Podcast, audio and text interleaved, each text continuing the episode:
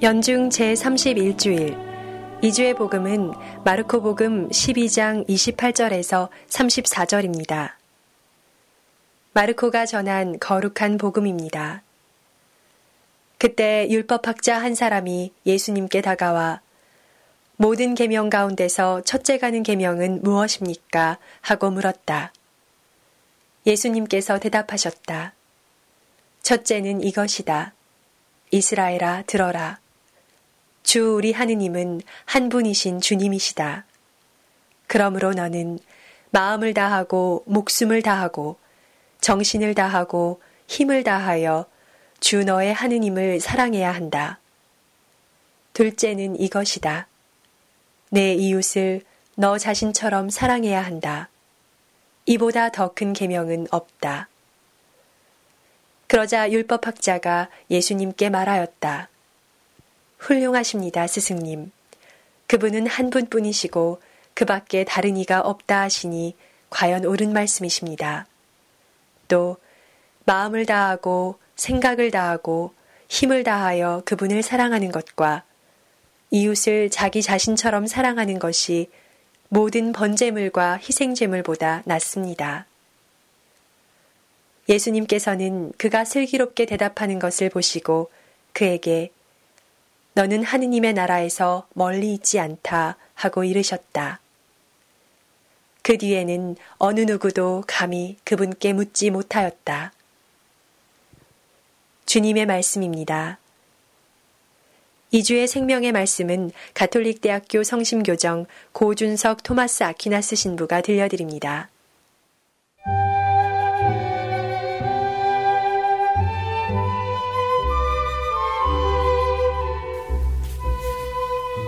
오늘 복음에서 예수님께서는 모든 율법의 핵심이요 율법을 완성하는 계명이 무엇인지 가르쳐 주십니다. 첫째는 이것이다. 주 우리 하느님은 한 분이신 주님이시다.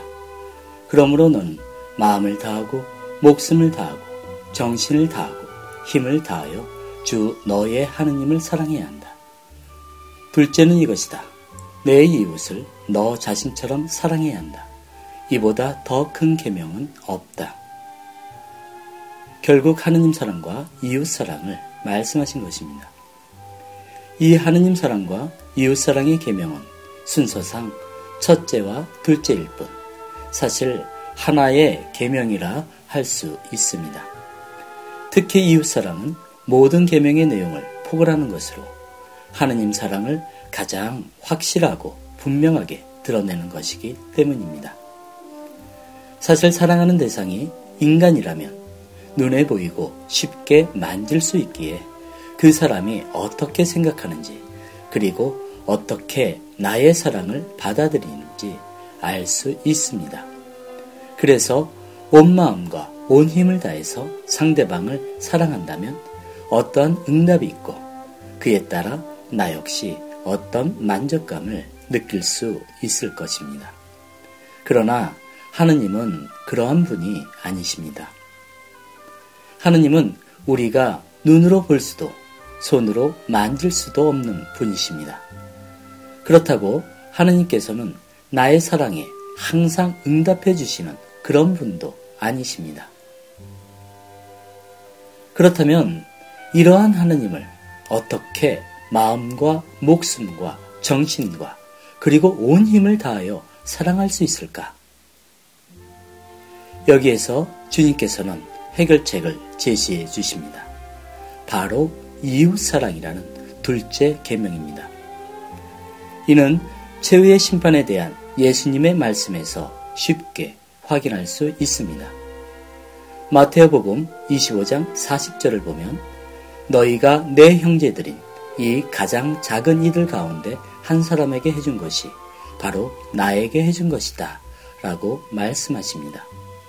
그렇듯이 마지막 날에 있을 심판의 기준은 이웃에게 사랑의 손길을 내밀었느냐, 그렇지 않았느냐 하는 것입니다. 그렇다면 이웃에게 무엇을 어떻게 해주어야 하는 것인가? 다시 주님께서 말씀하십니다.